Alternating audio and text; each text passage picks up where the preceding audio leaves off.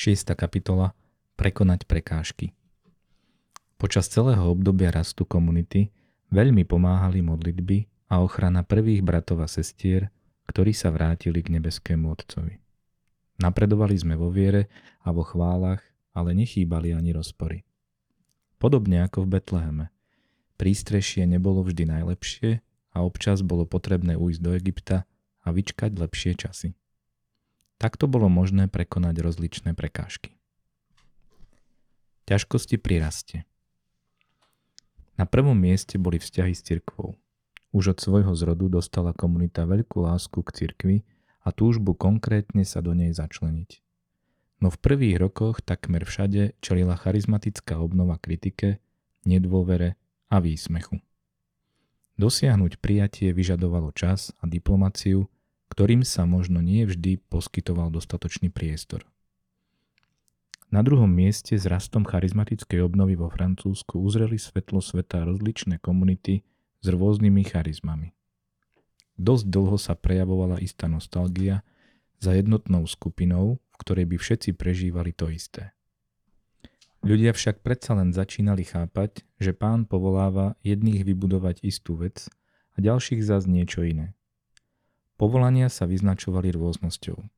Bolo potrebné vzájomne, ale v láske voči sebe zaujať nejaký postoj. Pierre sa touto otázkou zaoberal a v článku v časopise Ille Vivi navrhoval zostaviť chartu lásky medzi komunitami. Bol to čas nielen neuveriteľného rozvoja modlitbových skupín, vyše 500 v roku 1980, ale aj zrodu mnohých komunít. Každá z nich napísala, alebo nepochybne ešte napíše, dejiny svojho zrodu. Uveďme aspoň Lion de Jude, lev z Judovho kmeňa, teraz komunita blahoslavenstiev, ktorá má monastický ráz, potom Theophanie, podobného rázu s liturgiou východnej cirkvi, Saint-Croix, Svätý kríž z Grenoblu, tiež monastického rázu. V tom čase vznikli aj niektoré komunity orientované skôr na život vo svete, ako Šemanev, Nová cesta, v Lyone a Puy de Jacob, Jakubova studňa v Štrásburgu a Poitiers, ktorá sa stala neskôr základom pre Mont Nouveau, Nový svet. Na odlišnej inšpirácii stavalo spoločenstvo Pad vi, chlieb života, s osobitným zameraním na prijatie chudobných a ľudí z okraja spoločnosti. Trochu neskôr vznikli verb de vi, slovo života, opáctve Obazin Kochis Režvitua, raduj sa, v Kutnes. Jestvuje množstvo ďalších komunít, viac menej viazaných na charizmatickú obnovu alebo iné odnože duchovnej obnovy, ako napríklad komunita Sanjo, svätého Jána, prípadne iný typ, aký reprezentuje Berdín. Napokon aj samotné budovanie takej zložitej a živej komunity s neustále vznikajúcimi evangelizačnými aktivitami zo sebou prinášalo vnútorné ťažkosti, ktoré bolo treba prekonať. Ľudia prichádzali z najrôznejších prostredí. Skutočnosť, že spolu dokázali pracovať ľudia, ktorí boli rôzne osobnostne založení, s odlišným politickým či spoločenským presvedčením, bola permanentný zázrak. Vzájomné prispôsobovanie sa a rast bratskej lásky boli na uvedenej úrovni istotne Božím darom. V takomto prípade je dobrá vôľa nevyhnutná, ale zároveň iba ona nestačí. Vyskytlo sa aj niekoľko kríz. Najvýznamnejšia v apríli 1981. Vďaka Bohu mala šťastný koniec. Z očí v oči búrke Pierre Gursat dôveroval prozreteľnosti. Prijal pozvanie na ostrov Mauricius a kríza pominula. Pastoračné metódy Emmanuela v skutku prekvapovali. Komunita ponúkala cirkvi nové možnosti evangelizácie, ktoré občas zdanlivo zatieňovali tie staršie. Musela sa hľadať rovnováha medzi úctou k starému a obnovou ako takou, a to nebolo vždy ľahké. Jednako však farnosti i rozličné diela postupne začali vnímať v komunite pomoc pri ohlasovaní radostnej zvesti. Začlenenie do cirkvi sa stalo skutočnosťou, svedectvom čoho malo byť uznanie stanov. Kanonické uznanie komunity. Iný okruh problémov sa týkal kanonického štatútu komunity. Od roku 1974 sa Pierre Gursat ako osoba zodpovedná za modlitbové skupiny a neskôr za komunitu stretával v pravidelných intervaloch s kardinálom Françoisom Martin. Po 3 rokoch kardinál poveril monsignora Markusa, parížského pomocného biskupa, aby komunitu sledoval. Začal sa hľadať spôsob, ako dať komunite normálny štatút v cirkvi. Nebolo to však také jednoduché. Už sme spomenuli, ako počas jedného stretnutia istý brat predniesol slová: nové víno sa nedáva do starých mechov. V tom čase komisie vo Vatikáne diskutovali o novom projekte Kódexu kanonického práva v nadväznosti na druhý Vatikánsky koncil. Istý odborník na rehoľné právo poradil komunite neuzatvárať sa do práva kongregácií ani sekulárnych inštitútov, lebo nedávali do tej istej roviny laikov a rehoľníkov.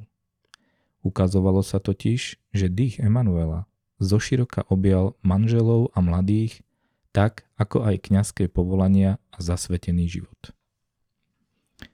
Otec Jean Pasikos, v tom čase dekan fakulty kanonického práva v Paríži, radil uchovať si širší pohľad a nájsť vyvážené riešenie medzi normálnym životom veriacich a komunitným životom. Zdalo sa, že skrze jeho rady hovorí Duch Svätý, a tak sa začalo pre komunitu hľadať riešenie mimo rehoľného práva a bližšie bežnému životu Božieho ľudu. Odvolávalo sa aj na združenia diecéznych kňazov zo 17. storočia, ako boli sulpiciáni, oratoriáni alebo eudisti, ktorí viedli istý spôsob komunitného života. Rozdiel bol v tom, že teraz išlo o komunitný a zároveň diecézny rámec, v ktorom mali žiť vo vzájomnej solidarite a v tom istom duchu posvedcovania a evangelizácie kňazi, osoby zasvetené v celibáte, slobodní i manželia. Prvý, zatiaľ veľmi jednoduchý projekt stanov Bratstva Ježišovo uzrel svetlo sveta 29. júna 1980 na sviatok svätého Petra a Pavla a biskup z Nantes, Monsignor de La Rue, ho schválil ad experimentum na 2 roky. No Monsignor de La Rue, ktorý mal pre komunitu pochopenie, čo skoro zomrel. Treba pripomenúť, že Peniche Moi Tabor, v tom čase centrum Communauté Emmanuel, kotvil na Sejne v Nuy, teda v diecéze Nanterre. O nejaký čas sa začali rozhovory s monsignorom Jeanom Marie Lustigerom, novým parížským arcibiskupom, ktorý Piera prijal. Od jeho príchodu do Paríža uplynuli 2 roky, kým sa mohol začať zaoberať otázkou nových komunít. Piera poznal už v čase, keď bol biskupom v Orleáne. Kardinál Lustiger si kládol otázku, či Emmanuel nesmeruje k založeniu istého druhu rehoľnej kongregácie mimo rámca diecézneho apoštolátu. Správne pochopenie vlastnej charizmy Emmanuela a uznanie jeho kanonického štatútu podporili 2 ľudia. Monsignor Daniel Perrault a otec André Vantruha, ktorý sa medzi tým stal parížským arcibiskupom. Monsignor Perrault, bývalý farár v Saint-Honoré du Illau, ktorý mal veľmi rád kardinála Emanuela Suharda, stál pri zrode misie Francúzska a pripravil stanovy toho, čo sa ešte pod Opus Dei stalo prvou osobnou prelatúrou. Okrem toho po celý život sprevádzal skautizmus, niekoľko rokov osobitne ako národný duchovný správca pre skautov. Kardinál Lustiger ho poveril, aby ho zastupoval v otázkach rozličných komunít a hnutí duchovnej obnovy, najmä charizmatickej. Raz v lete prišiel do Paralimoniál a napriek tomu, že to nebola jeho duchovná škola, veľmi otvorene prijal milosti charizmatickej obnovy a Emanuela zvlášť. Jeho rady mali pre komunitu veľkú cenu a svojou kňazskou a pastierskou skúsenosťou jej pomohol situovať sa v parížskej cirkvi. Práca na stanovách misie Francúzska mu poskytla otvorený a konštruktívny pohľad pri vypracovávaní stanov komunity. Pierre viackrát pozval monsignora Perrota na stretnutie rady a požiadal ho, aby predstavil, čo očakáva diecézna cirkev od komunity. Takto sa postupne rozvíjala reflexia ohľadom stanov. Otec Vantruha bol generálnym vikárom. Kardinál Lustiger mu zveril starostlivosť o všetko, čo sa týkalo kňazských povolaní komunity, ako aj diskusie a schválenia jej stanov. Vďaka nemu a nepochybne aj otcom jezuitom z Teologického inštitútu v Bruseli, ktorí prijali bohoslovcov Emanuela a zároveň kardinála Lustigera, sa dospelo k inštitucionálnej definícii a ku kanonickému uznaniu, ktoré malo podporiť rozmach komunity a jej službu v cirkvi. Pierre Gursat túto prácu podnecoval a zároveň trpezlivo a vo veľkej dôvere očakával jej výsledky. Jeho vnútorná intuícia sa nikdy nezmenila. Išlo o komunitu vo svete, založenú na adorácii, v ktorej spoločne evangelizujú kňazi a laici. Monsignor Gottfried Daniels, v tom čase biskup v Antwerpách, ako aj niekoľkí ďalší biskupy ho živo povzbudzovali. No hoci vec bola v základe jasná, bolo potrebné nájsť formu a niekoho, kto by ochotne prevzal riziko schválenia stanov, ktoré sa javili ako niečo dobrodružné. V prvej etape v roku 1982 sa dospelo k uznaniu dvoch rozličných združení veriacich v Paríži. Communauté Emmanuel pre veriacich laikov a misionárskeho Bratstva Ježišovho srdca pre kňazov a bohoslovcov. Bol najvyšší čas nájsť nejaké riešenie, lebo komunita začala posielať kňazov do diecézy Tchombe v Zajre a na ostrov Mauritius, kde bol biskupom súčasný kardinál Monsignor Jean Marguerat. Bolo potrebné nájsť pre týchto kňazov stanovy, ktoré by vymedzovali ich spojenie s komunitou a zároveň s diecézou. 8. decembra 1982 parížsky arcibiskup teda uznal tieto dve združenia ako nábožné spoločnosti a 24. decembra to isté vo svojej diecéze urobil kardinál Roger Chegray, arcibiskup v Marseille.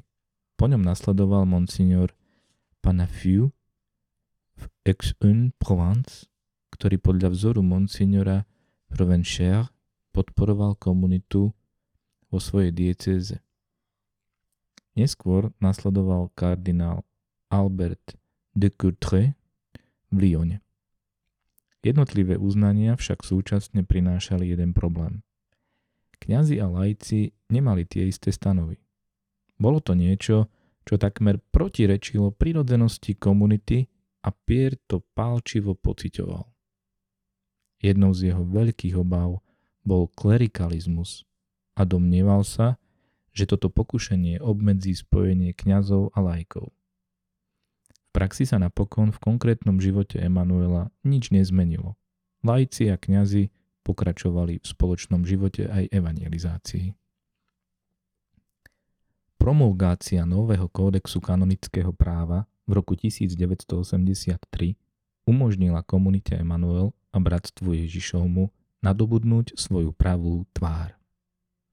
V roku 1985 dal kardinál Lustiger svoj súhlas s uznaním komunity Emmanuel ako súkromného združenia veriacich, v ktorom sa môžu angažovať kňazi, rodiny, slobodní aj zasvetení. Rovnako uznal Bratstvo Ježišovo ako súkromné združenie veriacich rozličných životných stavov. V stanovách Bratstva Ježišovho jedna osobitná kapitola riešila vzťahy medzi komunitou a diecézným biskupom v otázke kňazov.